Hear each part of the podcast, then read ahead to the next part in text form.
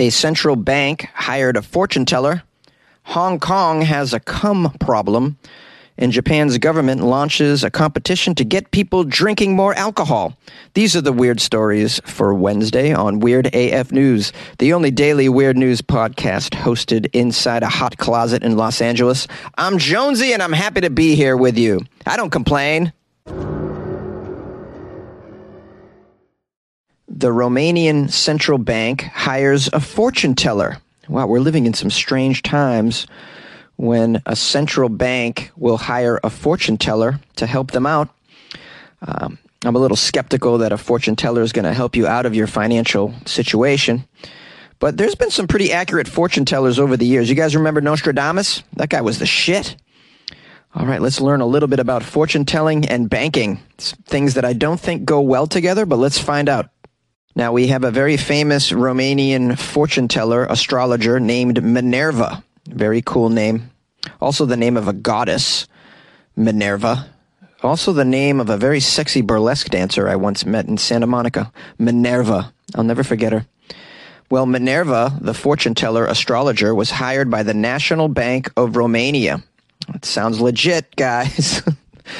This is a little bit alarming, I'm going to admit. And if you have some money in the National Bank of Romania, now's the time to take it out. they're clearly in trouble when they're going to an astrologer for a bailout. Minerva was a guest on a popular podcast where she revealed that she's currently holding an executive job at this national bank. Um, a number of the media sites reported that bank officials also verified that they hired Minerva. Regarding Minerva's status at the bank, reports are differing. She's allegedly a secretary for the head of the bank's administration division, according to some accounts, although other sources suggest she works in the maintenance division. Well, if these allegations are true, that's a little bit of a relief because if she's a secretary or working in maintenance, that means she's probably not touching the major banking buttons over there at the National Bank of Romania. And I wouldn't feel too secure with someone doing that and making major financial decisions based on Mercury being in retrograde. Minerva, the astrologer, is actually Gabriella Dima, age 64. She's a former law student. She graduated with many specialties, including theater, cinematography, and psychology. In the 90s, she was a journalist and she also worked as a prosecutor. So she's had various positions in the culture. It doesn't indicate whether or not Minerva used a crystal ball or flipped tarot cards to get ahead in her previous industries. But as I said up top, I'm a little skeptical when it comes to bringing this sort of stuff into your banking life. Uh, although, not to say that major decisions haven't been made on the basis of things such as astrology, fortune telling. I don't know if you guys are aware, but the I Ching is a divinatory device or practice that has been in China for thousands of years, and it's it's a fact that emperors from way back when would actually use the I Ching to make major decisions for their empires and countries. They would throw the I Ching, ask a question, throw it, and then make major decisions based on that. In our current culture, astrology is still used as a basis for making life decisions like dating. I know people who specifically look to date a certain sign that they believe goes well with their sign. I myself don't completely buy into this because, well, I'm a Taurus and I'm extremely stubborn, so they say. Hong Kong has a cum problem. Take a walk around Hong Kong these days, you might notice many of the rubbish and recycling bins that are along the city's streets are labeled with the word cum, as in litter cum recyclables collection bin.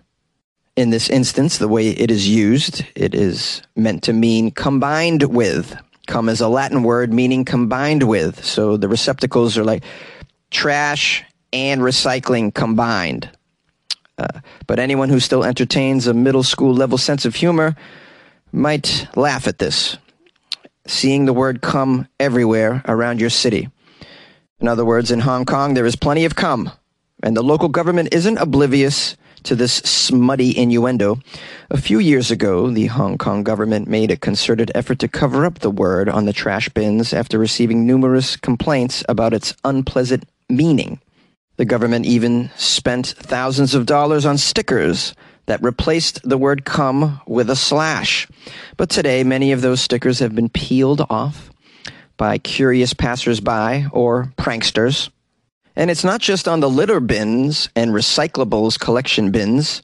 The use of cum still abounds in government documents and press releases in Hong Kong. The result is unintentionally hilarious phrases like cum sharing session with youth, cum management, cum facilities, cum pumping station, and cum carnival. And although this word is still seeping into the culture via various government documents and government facilities, some officials are aware of the need to phase out this word. One veteran lawmaker named Claudia has for years railed against cum on social media, calling out the government for its strange use of the word. In 2014, when the government finally covered up cum with stickers, she celebrated with a Facebook post.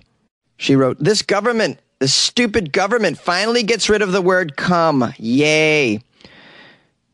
Few months later, she hit out at the government again for naming various public facilities with cum, such as Nursing Home Cum Daycare Center and Kindergarten Cum Child Care Center.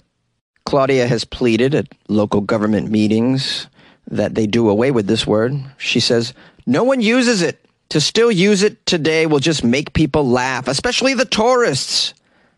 Her appeals have gained traction on social media, but so far it does not appear other politicians have joined her in the campaign against cum. She explained that last week someone sent her a screenshot of another cum sighting in Hong Kong. It was a government Wi Fi network that read, Cum Central. That the use of such an old word has persisted for so long reflects a certain degree of inertia and a disinclination to challenge things that have always been done. The Hong Kong government has always used a lot of archaisms. Civil servants, lower ranking ones, still go on courses learning how to write memos with phrases such as, I refer to the captioned memo for your good self. So they use words like good self and Latin words like cum Hong Kong is a fascinating mishmash of the old and the new, where surprising quirks of history can be found lurking in the most unsuspecting of places.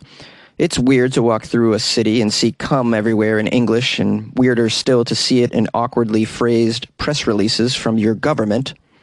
But come what may, in Hong Kong at least, come may be here to stay. Japan's government launches a competition to get people drinking. The Japanese government has launched a nationwide competition calling for ideas to encourage people to drink more alcohol. This is after a change in attitudes among the young resulted in a slide in tax revenues. Oh, so they want people getting drunk for tax reasons? Strange. Let's learn a little bit more about this. It's called the Sake Viva campaign. Sake Viva! Viva the sake! I love sake so much, man. The Viva Sake campaign is being run by the National Tax Agency. The agency is asking 20 to 40 year olds to come up with proposals to help revitalize the popularity of alcoholic beverages, which have, which have fallen out of favor because of recent lifestyle changes during the pandemic and among young people in general who are seeking to live longer. The competition runs until September 9th and it calls for any new products and designs as well as ways to promote drinking at home. That's good.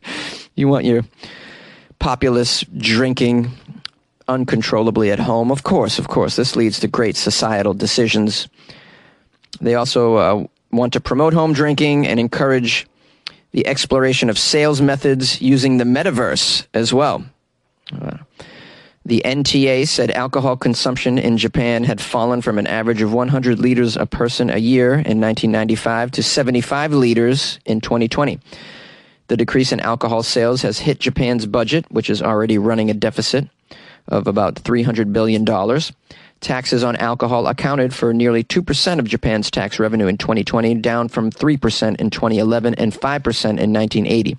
Total revenue from tax on alcohol in the 2020 financial year fell by more than a trillion dollars compared with the previous year. the NTA said earlier this month. Uh, this is the biggest fall in alcohol tax income in over 30 years. Says here there was a particularly steep decline in the beer consumption in Japan, with sales volume down 20% over the previous year. Kirin Brewery, which makes Kirin Lager, said that per capita beer consumption in Japan totaled about 55 bottles in 2020, which is nearly a 10% decline on the previous year. Japan's health ministry said it hoped the campaign would also remind people to remember to drink only, quote, the appropriate amount of alcohol. Well, that's nice when your health ministry gives a damn about you and your health, encouraging people to drink, but not too much. We want you guys drinking more than you usually do, but not too much. Don't drink quite to the blackout stage. Drink yourself into a three day hangover. That's reasonable. I don't know what kind of culture you're looking to proliferate by encouraging them to drink more. Do you really only care about taxes? Sell some weed, bro. Japan, the solution is right there. Marijuana in your country. Are you okay? Are you not watching what's going on over here? The trillions of dollars in taxes from the marijuana industry. it's easy. I mean, to just say step up the drinking. I mean, way to throw your citizens' health under the bus, Japan. Why don't you tell them to smoke more as well? How about that? Um, I'll tell you how you get people drinking. Lower the price, man, at bars. Why does it cost so much to drink at bars? I tell you, these happy hour prices in 2022, have you seen them? Happy hour. Do you guys remember when happy hour was amazing? It was like a truly a happy time. It's like beer in a shot, three bucks.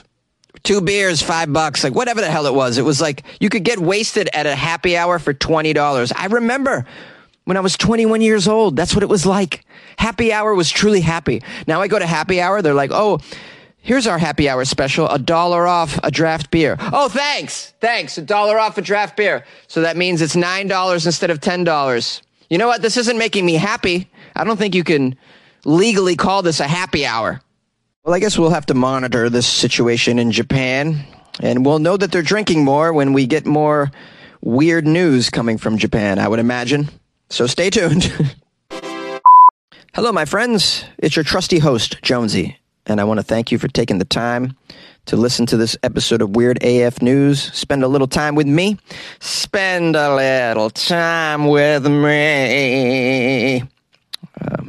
When you sing that song, you must smoke a cigarette with a very long handle.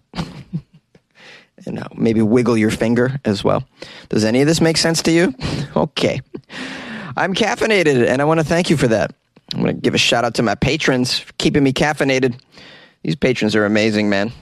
Uh, and if you'd like to join the Patreon as well, you'll see that I've I've uh, placed a lot of extra weird AF content in there the past week or so. It's been very I've been very busy and prolific in there because uh, I've just been running through some weird stuff in the culture, man. People send me a lot of weird shit that's not really appropriate for the podcast. I put it right in the Patreon, man. That's where it goes. Uh, how do you join the Patreon and get that good feeling that you're supporting a one man show in a closet? Well, I'll tell you how to do that. It's very easy. Go to patreon.com slash weirdafnews or go to weirdafnews.com and click on the Patreon banner as well. Super easy. They have an app you can download. It's called Patreon. And you can just do a search for Weird AF News. And become a patron. Get your name up on the closet wall. That's pretty cool as well. Lastly, if you'd like to call the show, the number is 646 450 2012. The email's funnyjones at gmail.com. If you have, if you want to share something or you have anything to say about me or the show, feel free to reach out. I love to hear from listeners. All right? All right.